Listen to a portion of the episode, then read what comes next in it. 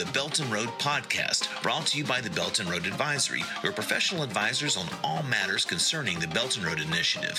Voices of the Belt and Road is our flagship podcast, and with each episode, we'll hear the personal stories of people who are part of the Belt and Road Initiative.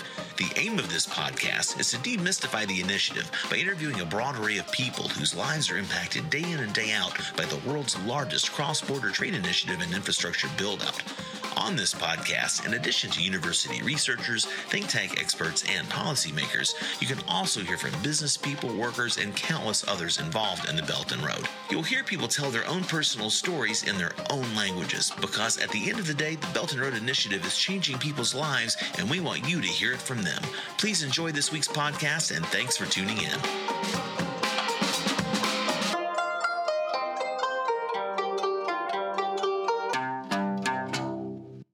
Hello, and welcome to the Voices of the Belt and Road podcast. I'm your host, Greg Stetz. Today, we return to the topic of innovation and entrepreneurship. Our guest is Francesco Lorenzini, one of the founders of TechSilu, a company that connects Chinese and Italian startup ecosystems. Francesco, it's a pleasure to have you on the show. Thank you for having me on the show. It's a pleasure and an honor to be here. Can you tell us a bit about your background? Uh, how did you end up running a business here? I arrived in China seven years ago, in the summer of 2012, as an engineering student at Tsinghua University. There I did my engineering master's degree, during which I started a startup that was then accelerated by X Lab, the official accelerator of Tsinghua University. That is how I came in contact with China's tech world, which I immersed in an attempt to understand it. In 2015, I had the chance to meet an Italian serial entrepreneur, Francesco Rossi, and together we created TechSilu. The two of us have very different experiences. On my side, I created a company here in China, failed, and learned from this. In the process, I understood the potential of the Chinese market and I started to select independently specific projects from Italy that I could help to enter the Chinese market. Francesco instead brought entrepreneurial experience acquired from his time in Italy. He also had a strong relationship with China. As we started to work together, we decided to join forces and establish TechSilu with a goal of impacting the Italian startup ecosystem in two ways. First, we catalyze Chinese investments into early stage startups in Italy. We've been doing this since 2016, bringing about 3 million euros to Italy. It is a fairly small figure compared to a market such as the US or China, but you have to look at it from a perspective of the Italian market, where venture financing last year made about 150 million euros. That is why we are quite happy with the result that we've achieved over these two years. It has had an impact on the Italian economy. Our second mission is focused on Italian startups that are a bit more grown up and have a capacity to expand to other markets. We help them to define their strategy of market entry into China and to scale up in the huge Chinese market. What makes Chinese startup ecosystem unique and how does it compare to startup ecosystems in other parts of the world? I've been a participant in the Chinese startup ecosystem for the last six years. During that time, I have seen it grow exponentially, and it has been playing an increasingly important role worldwide. The US is increasingly aware of China's capacity to innovate, and China is increasingly recognized as the only genuine competitive threat to Silicon Valley. The Chinese startup ecosystem certainly has many unique qualities. Now, it is well known that China has a large amount of venture capital that there is a huge market, and that the government plays an active role. In my opinion, the fundamental characteristic that differentiates the Chinese startup ecosystem from its counterparts is the vision and the role that the government has. It is the government that defines a broad strategy. It defines what are the key industries and what is the way to become competitive globally within those industries. An example is the government's interest in AI. The tech sector pays close attention to government's guidelines and tries to align development strategy with government's goals. And this is something that really characterizes the Chinese market. As a result, the trends are in a certain way predictable and do not necessarily follow market logic, but follow the objectives of the government. You also have to consider the role of Chinese tech giants such as BAT, Baidu, Alibaba, and Tencent that are pushing the frontiers of China's digitalization, combined with an impressive adaptability of the Chinese population, which is quick to embrace. Also, in rural areas, such innovations like cashless payments, e commerce, or innovative education methods. Another issue that has been highlighted in several studies and reports is that the Chinese startup ecosystem is not connected with the rest of the world as closely as Silicon Valley, Berlin, or London. This is a limitation, which has been recognized in China, and China has been working on it. Before China only tried to attract foreign technology. Now it is starting to attract foreign talent.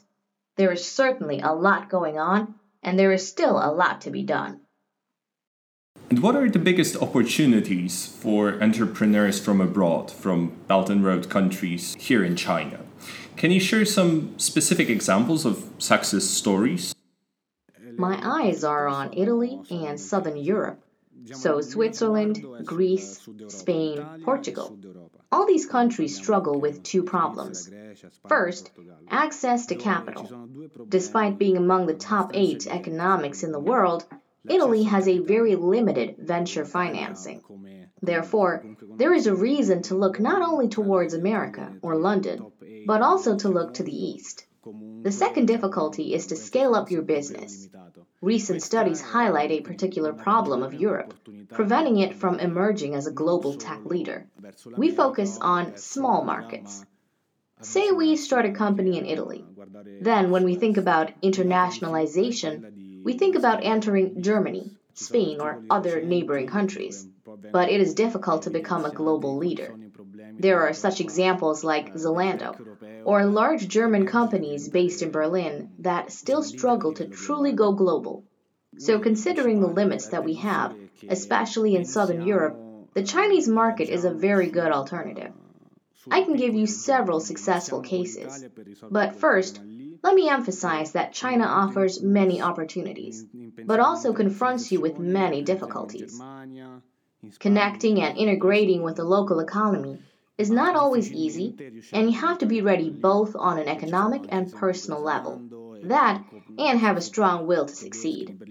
So, judging from our experience, the key is bringing together strategic and commercial. For example, D-Orbit, a company that focuses on aerospace services, is applicable in China with both the government and private companies in the same sector.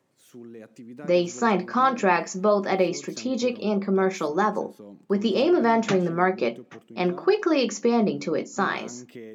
Having a strong relationship with China, such companies can then expand in cooperation with their Chinese partner, for instance, into the African market. Apart from D-Orbit, there are others. Pedius, for example, which is a digital company supporting deaf people, is developing rapidly in Hong Kong.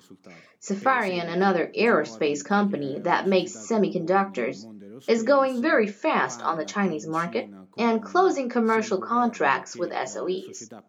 So the goal is to secure an industrial stakeholder and following it, set up a branch of your business in China with the support of a Chinese partner, with an objective to scale up whilst keeping the traction in the HQ and leverage on the channels dynamics and opportunities of the destination market. So, your company focuses on connecting China with Italy. What are the biggest challenges of working in between, of uh, acting as a, the connector between the two? Within this process, more than defining ourselves as connectors, we call ourselves adapters. Connecting is not enough in China. Which is still developing its connections with the rest of the world. You need to not only connect, but to also adapt on many different fronts, be it an issue of cultural, size, or expectations adaptation. There is more to work on than when Italian companies are going to the US or London. And only if you connect and adapt will you have a good result within China from your experience when it comes to companies that are working in between China and another country? What are the biggest challenges? How would you extrapolate from your experience? Certainly. The difficulties are related to the problem, which we already discussed before. The importance of being not only a connector, but also an adapter. So there are all those little elements to be taken into account, like language, culture, management style, how to think about business development, and many others. For example, in Europe and in Italy, having access to capital is not that easy, so there is a tendency to build businesses with a certain dynamic, with a strong focus on cash flow. Here in China, on the contrary, we are experiencing a boom in funding opportunities. Consequently, some Chinese entrepreneurs spend the capital and not achieve measurable results. There are multiple differences like that, and your ability to adapt decides the success or a failure. There are cases when the tech product is excellent, but the entrepreneur just can't understand how the business is carried out on the Chinese market, or vice versa. The Chinese partner does not have the capacity or the flexibility to work with a non Chinese counterpart. So, even if there is a matching of the technology and the potential of that technology in the two markets, you don't necessarily get a result. There is a lot of work to be done, but in my opinion, there is still no clear recipe. So, learn more ahead of time, connect, and adapt. This is the most efficient way. If I'm an entrepreneur running an SME or a startup, listening to you right now and thinking, I want to tap into Belt and Road, into China opportunity or Europe opportunity for our Chinese listeners. What institutions on the Chinese and European side can offer me some support? Um, how do I start? If we talk about institutions, there are certainly many, especially from the Chinese side. There is a whole ecosystem of organizations supported by the government to facilitate a connection between Chinese and foreign actors. And there are many. There is ITTN, the Technology Transfer Center. There is Zhongguancun Innoway, supported by the state.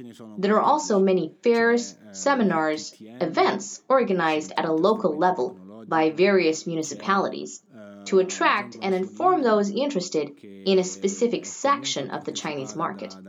There is a very strong internal competition between different locations. Numerous industrial parks attract foreign companies, foreign tech, foreign talents. A lot of information about those is available online, although that is, of course, only the start. At a European level, the situation is, in my view, a bit different. Europe has not yet given this kind of support priority, but there is the EU SME Center, which is a useful step.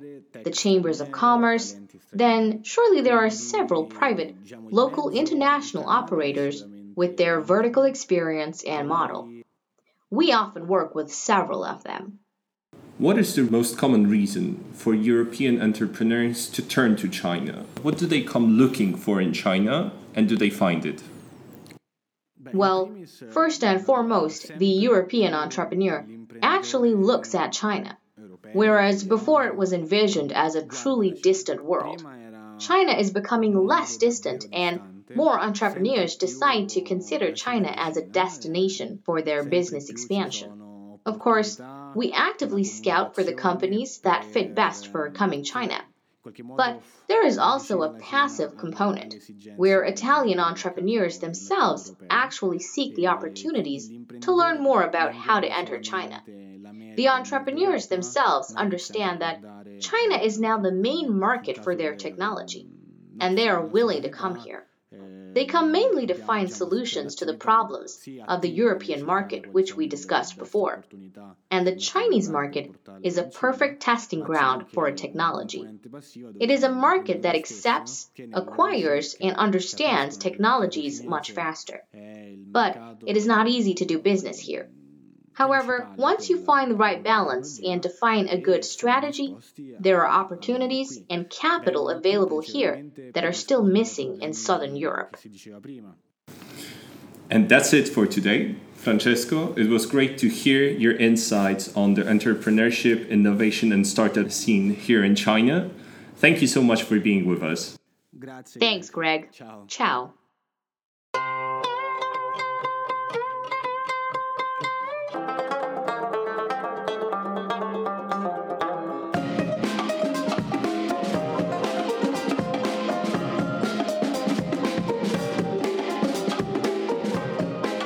this week's Voices of the Belt and Road podcast. If you want to learn more about the Belt and Road Initiative, check out our website at beltandroad.ventures. That's Belt and Road, one word, no spaces, and dot ventures, V E N T U R E S. On the website, you can subscribe to our weekly Belt and Road Bulletin and also follow our Belt and Road Advisory social media accounts on Facebook, Twitter, LinkedIn, and Instagram. That way, you'll always be up to date on what is happening on the Belt and Road. Thanks for tuning in and see you next week.